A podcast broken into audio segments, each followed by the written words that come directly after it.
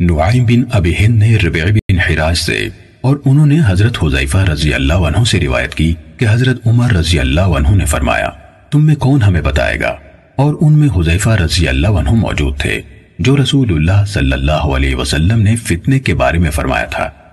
حضیفہ رضی اللہ عنہ نے کہا، میں آگے ابو مالک کی وہی روایت بیان کی ہے جو انہوں نے ربیعی سے بیان کی، اور اس میں حضرت حضیفہ رضی اللہ عنہ کا یہ قول بھی بیان کیا کہ میں نے انہیں حدیث سنائی تھی۔ مخالطے میں ڈالنے والی باتیں نہیں یعنی وہ حدیث رسول اللہ صلی اللہ علیہ وسلم کی جانب سے تھی۔ صحیح مسلم، حدیث نمبر تین سو اکتر حضرت ابو حریرہ رضی اللہ عنہ سے روایت ہے۔ انہوں نے کہا، رسول اللہ صلی اللہ علیہ وسلم نے فرمایا، اسلام کا آغاز اجنبی کی حیثیت سے ہوا اور ان قریب پھر اسی طرح اجنبی ہو جائے گا، جیسے شروع ہوا تھا۔ خوش بختی ہے اجنبیوں کے لیے۔ صحیح مسلم، حدیث نمبر تین سو بہتر۔ سیدنا عبداللہ بن عمر رضی اللہ عنہما سے روایت ہے۔ رسول اللہ صلی اللہ علیہ وسلم نے فرمایا، اسلام شروع ہوا غربت میں اور پھر غریب ہو جائے گا۔ جیسے شروع ہوا تھا، اور وہ سمٹ کر دونوں مسجدوں یعنی مکے اور مدینے کے بیچ میں آ جائے گا۔ جیسے سانپ سمٹ کر اپنے سوراخ یعنی بل میں چلا جاتا ہے۔ صحیح مسلم، حدیث نمبر تین سو تہتر۔ حضرت ابو حریرہ رضی اللہ عنہ سے روایت ہے کہ رسول اللہ صلی اللہ علیہ وسلم نے فرمایا، بلا شبہ، ایمان مدینے کی جانب یوں سمٹائے گا جیسے سانپ اپنے بل کی جانب سمٹاتا ہے۔ صحیح مسلم، حدیث نمبر تین سو چوہتر۔ حماد نے کہا ہمیں ثابت نے حضرت انس رضی اللہ عنہ سے حدیث سنائی کہ رسول اللہ صلی اللہ علیہ وسلم نے فرمایا، قیامت قائم نہیں ہوگی، یہاں تک کہ وہ وقت آ جائے گا جب زمین میں اللہ اللہ نہیں کہا جا رہا ہوگا۔ صحیح مسلم، حدیث نمبر تین سو پچہتر۔ معمر نے ثابت سے خبر دی۔ انہوں نے حضرت انس رضی اللہ عنہ سے روایت کی۔ انہوں نے کہا کہ رسول اللہ صلی اللہ علیہ وسلم نے فرمایا کسی ایسے شخص پر قیامت قائم نہ ہوگی جو اللہ اللہ کہتا ہوگا۔ صحیح مسلم، حدیث نمبر تین سو چھتر حضرت حضیفہ رضی اللہ عنہ سے روایت ہے۔ انہوں نے کہا، ہم رسول اللہ صلی اللہ علیہ وسلم کے ساتھ تھے۔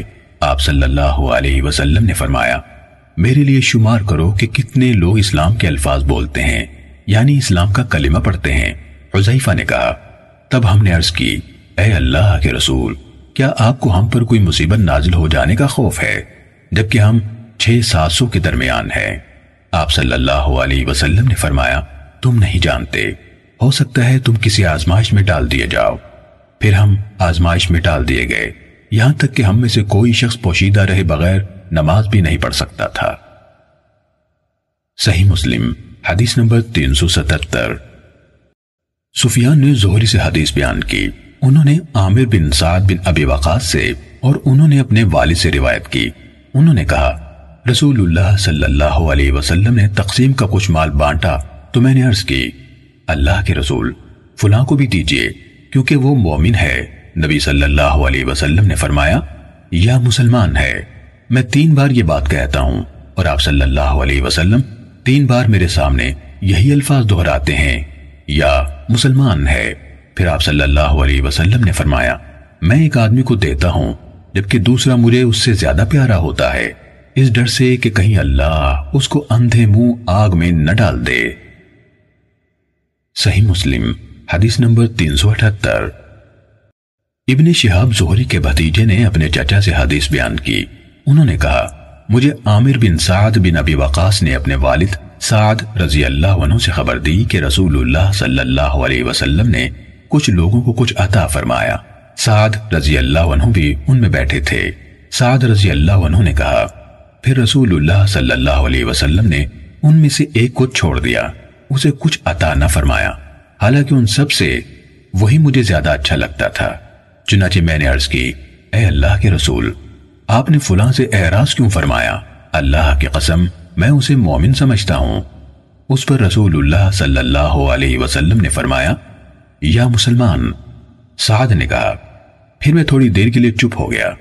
پھر مجھ پر اس بات کا غلبہ ہوا جو میں اس کے بارے میں جانتا تھا تو میں نے عرض کی، اے اللہ کے رسول، فلاں سے آپ نے اعراض کیوں فرمایا؟ اللہ کی قسم، میں تو اسے مومن سمجھتا ہوں۔ اس پر رسول اللہ صلی اللہ علیہ وسلم نے فرمایا، یا مسلمان، تو میں تھوڑی دیر کے لیے چپ ہو گیا۔ پھر مجھ پر اس بات کا غلبہ ہوا جو میں اس کے بارے میں جانتا تھا۔ چنانچہ میں نے عرض کی، اے اللہ کے رسول، فلاں سے آپ نے اعراض کیوں فرمایا؟ کیونکہ اللہ کی قسم، میں تو اسے مومن سمجھتا ہوں۔ اس پر رسول اللہ صلی اللہ علیہ وسلم نے فرمایا، یا مسلمان، بلا شبہ، میں ایک آدمی کو عطیہ دیتا ہوں۔ حالانکہ دوسرا مجھے اس سے زیادہ پیارا ہوتا ہے۔ اس بات سے ڈرتے ہوئے کہ اسے منہ کے بل آگ میں ڈال دیا جائے گا۔ صحیح مسلم، حدیث نمبر تین سو اناسی۔ صالح نے ابن شہاب سے روایت کی۔ انہوں نے کہا، مجھے عامر بن سعد نے اپنے والد حضرت سعد رضی اللہ عنہ سے خبر دی۔ انہوں نے کہا کہ رسول اللہ صلی اللہ علیہ وسلم نے کچھ لوگوں کو عطیہ دیا اور میں ان میں بیٹھا تھا۔ آگے، ابن شہاب کے بھتیجے کی اپنی چچا سے روایت کی طرح ہے اور اتنا اضافہ ہے۔ میں اٹھ کر رسول اللہ صلی اللہ علیہ وسلم کے پاس گیا اور سرگوشی کرتے ہوئے آپ سے عرض کی، فلاں سے آپ نے احراز کیوں فرمایا؟ صحیح مسلم، حدیث نمبر تین سو اسی۔ عامر بن سعد کے بھائی محمد بن سعد یہ حدیث بیان کرتے ہیں۔ انہوں نے اپنی حدیث میں کہا، رسول اللہ صلی اللہ علیہ وسلم نے سعد بن نبی وقاص رضی اللہ عنہ کی گردن اور کندھے کے درمیان اپنا ہاتھ مارا۔ پھر فرمایا، کیا لڑائی کر رہے ہو سعد؟ کہ میں ایک آدمی کو دیتا ہوں۔ صحیح مسلم، حدیث نمبر تین سو اکاسی۔ یونس نے ابن شہاب زہری سے خبر دی۔ انہوں نے ابو سلامہ بن عبد الرحمن اور سعید بن مسیب سے روایت کی۔ انہوں نے حضرت ابو حریرہ رضی اللہ عنہ سے روایت کی کہ رسول اللہ صلی اللہ علیہ وسلم نے فرمایا، ہم ابراہیم علیہ السلام سے زیادہ شک کرنے کا حق رکھتے ہیں۔ جب انہوں نے کہا تھا، اے میرے رب، مجھے دکھا، تو مردوں کو کیسے زندہ کرے گا؟ اللہ تعالیٰ نے فرمایا، کیا تمہیں یقین نہیں؟ کہا، کیوں نہیں؟ لیکن میں اس لیے جاننا چاہتا ہوں تاکہ میرا دل مطمئن ہو جائے۔ آپ صلی اللہ علیہ وسلم نے فرمایا، اور اللہ لوت علیہ السلام پر رحم فرمائے۔ وہ کسی سہارے کی تمنا کر رہے تھے۔ حالانکہ انہوں نے ایک مضبوط سہارے کی پناہ لی ہوئی تھی۔ اور اگر میں قید خانے میں یوسف علیہ السلام جتنا طویل عرصہ ٹھہرتا، تو ہو سکتا ہے بلانے والے کی بات مان لیتا۔ یعنی عملاً آپ نے دوسرے انبیاء سے بڑھ کر ہی صبر و تحمل سے کام لیا۔ صحیح مسلم، حدیث نمبر تین سو بیاسی۔ مالک نے زہری سے روایت کی کہ سعید بن مسیب اور ابو عبیدہ نے انہیں حضرت ابو حریرہ رضی اللہ عنہ سے خبر دی۔ انہوں نے رسول اللہ صلی اللہ علیہ وسلم سے روایت کی جو زہری سے یونس کی روایت کردہ حدیث کے مانند ہے اور مالک کی حدیث میں یوں ہے، تاکہ میرا دل مطمئن ہو جائے۔ کہا، پھر آپ صلی اللہ علیہ وسلم نے یہ آیت پڑھی، حتیٰ کہ اس سے آگے نکل گئے۔ صحیح مسلم، حدیث نمبر تین سو تراسی۔ ابو اویس نے بھی زہری سے اسی طرح روایت کی ہے جس طرح مالک نے کی ہے۔ البتہ اس نے حتی جازہا، حتی کہ اس سے آگے نکل گئے کے بجائے حتی انجازہا یعنی حتی کہ اس کو مکمل کیا کہا ہے۔ صحیح مسلم، حدیث نمبر تین سو چوراسی۔ حضرت ابو حریرہ رضی اللہ عنہ سے روایت ہے کہ رسول اللہ صلی اللہ علیہ وسلم نے فرمایا، انبیاء میں سے ہر ایک نبی کو ایسی نشانیاں یعنی معجزے دیے گئے جن کو دیکھ کر لوگ ایمان لائے اور وہی مجھے کو دی گئی، جو اللہ نے مجھ پر نازل فرمائی۔ وہ معجزہ بھی ہے اور نور بھی۔ وَلَكِنْ جَعَلْنَاهُ نُورًا۔ اس لیے میں امید کرتا ہوں کہ قیامت کے دن ان سب سے زیادہ پیروکار میرے ہوں گے۔ صحیح مسلم۔ حدیث نمبر تین سو پچاسی۔ حضرت ابو حریرہ رضی اللہ عنہ سے روایت ہے۔ رسول اللہ صلی اللہ علیہ وسلم نے فرمایا، قسم ہے اس کی جس کے ہاتھ میں محمد صلی اللہ علیہ وسلم کی جان ہے۔ اس زمانے کا یعنی میرے وقت اور میرے بعد قیامت تک، کوئی یہودی یا نصرانی یا اور کوئی دین والا میرا حال سنے پھر ایمان نہ لائے۔ اس پر جس کو میں دے کر بھیجا گیا ہوں یعنی قرآن تو جہنم میں جائے گا۔ صحیح مسلم، حدیث نمبر تین سو چھیاسی۔ حشیم نے صالح بن صالح حمدانی سے خبر دی۔ انہوں نے شعبی سے روایت کی۔ انہوں نے کہا، میں نے اہل خوراسان میں سے ایک آدمی کو دیکھا۔ اس نے شعبی رضی اللہ عنہ سے سوال کیا اور کہا، اے ابو عمر ہماری طرف اہل خوراسان اس آدمی کے متعلق جو اپنی لونڈی کو آزاد کرے، پھر اس سے شادی کر لے۔ یہ کہتے ہیں کہ وہ اپنی قربانی کے جانور پر سوار ہونے والے کے مانند ہے۔ شعبی رضی اللہ عنہ نے کہا، مجھے ابو بردہ بن ابی موسیٰ نے اپنے والد سے حدیث سنائی کہ رسول اللہ صلی اللہ علیہ وسلم نے فرمایا، تین آدمی ہیں جنہیں ان کا عجر دو بار دیا جائے گا۔ اہل کتاب کا آدمی جو اپنے نبی پر ایمان لایا اور نبی صلی اللہ علیہ وسلم کے دور کو پایا، تو آپ پر بھی ایمان لایا۔ آپ کی پیروے کی اور آپ کی تصدیق کی تو اس کے لیے دو عجر ہیں۔ اور وہ غلام جو کسی کی ملکیت میں ہے، اس نے اللہ کا جو حق اس پر ہے ادا کیا اور اپنے آقا کا حق بھی ادا کیا۔ تو اس کے لیے دو عجر ہیں۔ اور ایک آدمی جس کی کوئی لونڈی تھی، اس نے اسے خوراک دی تو بہترین خوراک مہیا کی۔ پھر اسے تربیت دی تو بہت اچھی تربیت دی۔ پھر اس کو آزاد کر کے اس سے شادی کر لی تو اس کے لیے بھی دو عجر ہیں۔